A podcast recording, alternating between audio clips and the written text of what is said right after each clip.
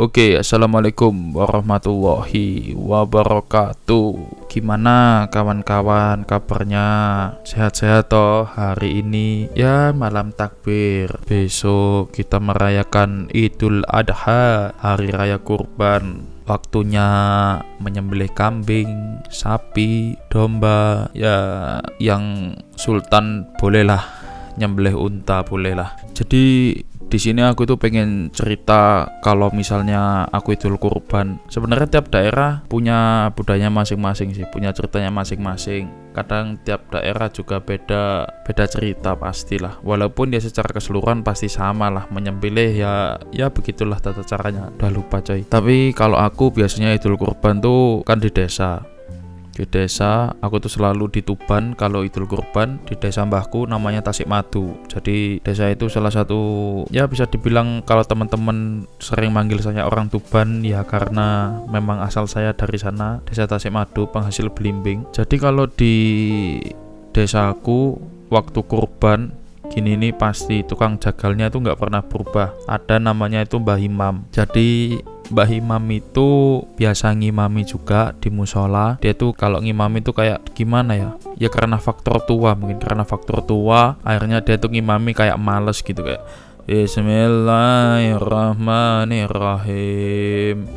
Terus kayak waladhalin amin. Ya gitulah pokoknya. Ya kira-kira umur 70 gitulah bayangin mbah-mbah umur 70 sedikit bungkuk giginya itu kayak zebra cross itu ada enggak ada enggak ada enggak kayak gitulah pokoknya. Nah jadi dia tuh kelihatannya tua tapi kalau udah waktunya jagal bawa parang andalan dia entahlah itu samurai dari Jepang mungkin nggak tahu pokoknya golok gede banget. Nah waktu digorok tuh pernah jadi kan pasti kan tenggorokannya tuh leher dari si sapi itu ditutup sama daun pisang.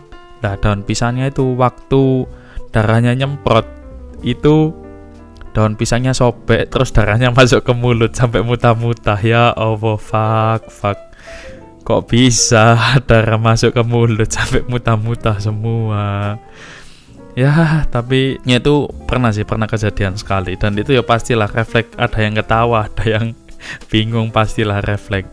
Terus juga kalau misalnya waktu idul kurban itu pasti ada orang-orang yang ngeliatin dari jauh terus kayak ada misal ibu-ibu sama anaknya gitu udah udah jangan dilihat jangan dilihat kasihan kasihan gitu. Ada yang ngelihat apa sambil nangis ya Allah kasihan sapinya sapinya sampai nangis gitu. Tapi gimana ya bu? Anda anda itu bilang kasihan bilang takut sama darah aduh aku tuh nggak berani tapi tetap dilihat ya kan?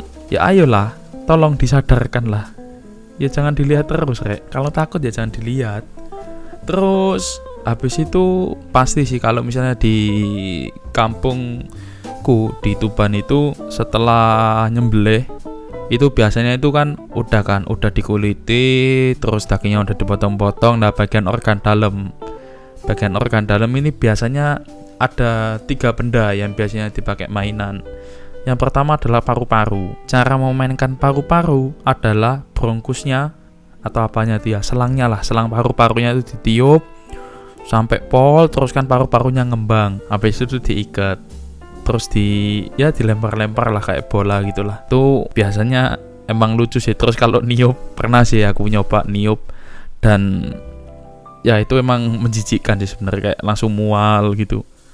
Tapi ya seru sih.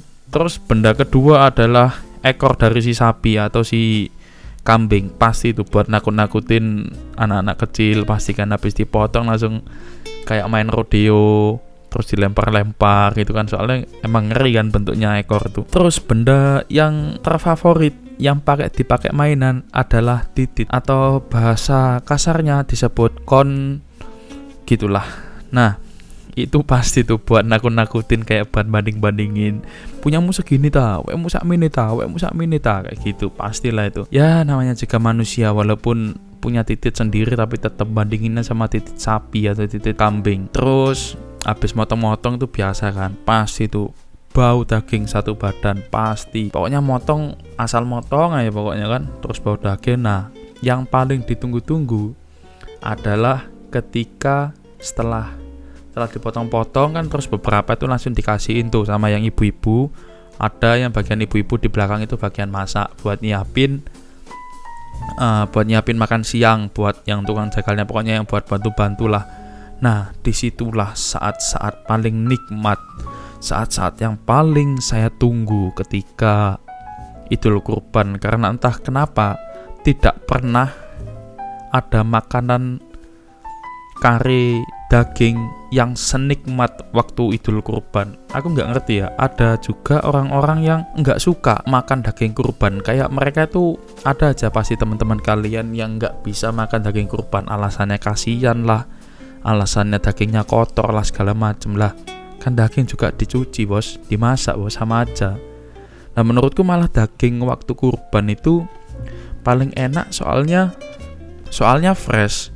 Dia itu fresh terus langsung dimasak benar-benar habis dipotong langsung ditaruh bak langsung dimasak. Habis itu dihidangkan pakai nasi panas dan kari daging. Ya Allah ya Rob. Enak banget coy. Sumpah sumpah enak banget.